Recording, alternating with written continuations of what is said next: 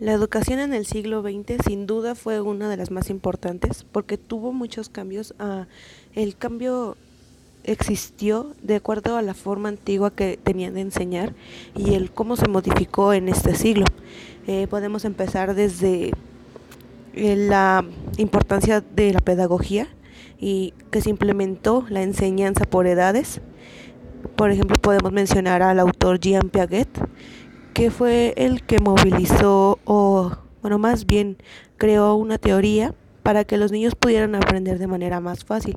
Su teoría se basaba en aprender por cuatro etapas, en donde el niño desarrollaba las habilidades de acuerdo a la etapa en la que estaba. La primera iba de acuerdo a las sensaciones motoras y todos los, los, los sentidos. La siguiente era más un poco más compleja, le iban aumentando un poco de complejidad en cada una hasta llegar a la última etapa en donde los niños ya se relacionaban más con operaciones analíticas, porque de acuerdo a Jean Piaget, si seguíamos las etapas como eran, el niño podía desarrollar todas las habilidades para así al final poder desarrollar todas tal cual.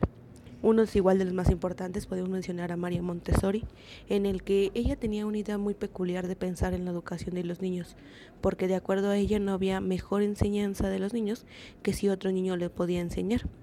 Ella creó la escuela para niños, implementada por niños, en donde los niños aprendían de acuerdo a lo que ellos mismos podían impartir.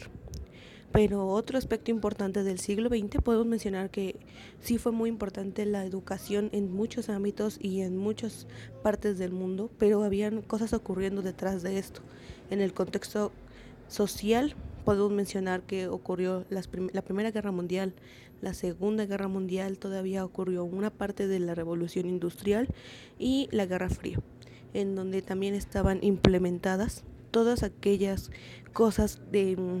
fuera del, la, del interés educativo para que los países pudieran tener control sobre otros mismos, asimismo más territorio y poder mencionar que eran más poderosos que otros países.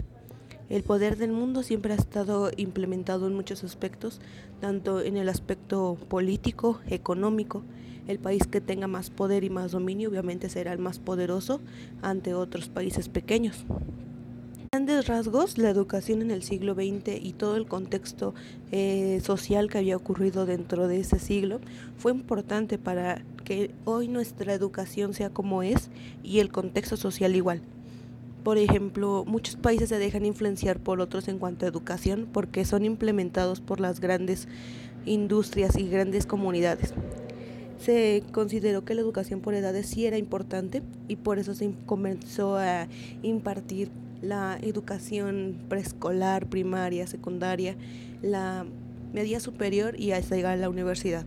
Por eso desarrollaron habilidades de acuerdo al sistema educativo y por eso en preescolar actualmente se basan más en enseñanza motriz, kinestésica. Cuando pasas a primaria te van enseñando de acuerdo al grado, comenzando igual por un poco de sensaciones este, psicomotriz, motora y comenzando con la teoría, porque sabían que los niños así podían desarrollar mejor sus habilidades y desarrollando los sentidos igual se abría la mente para que los niños aprendieran.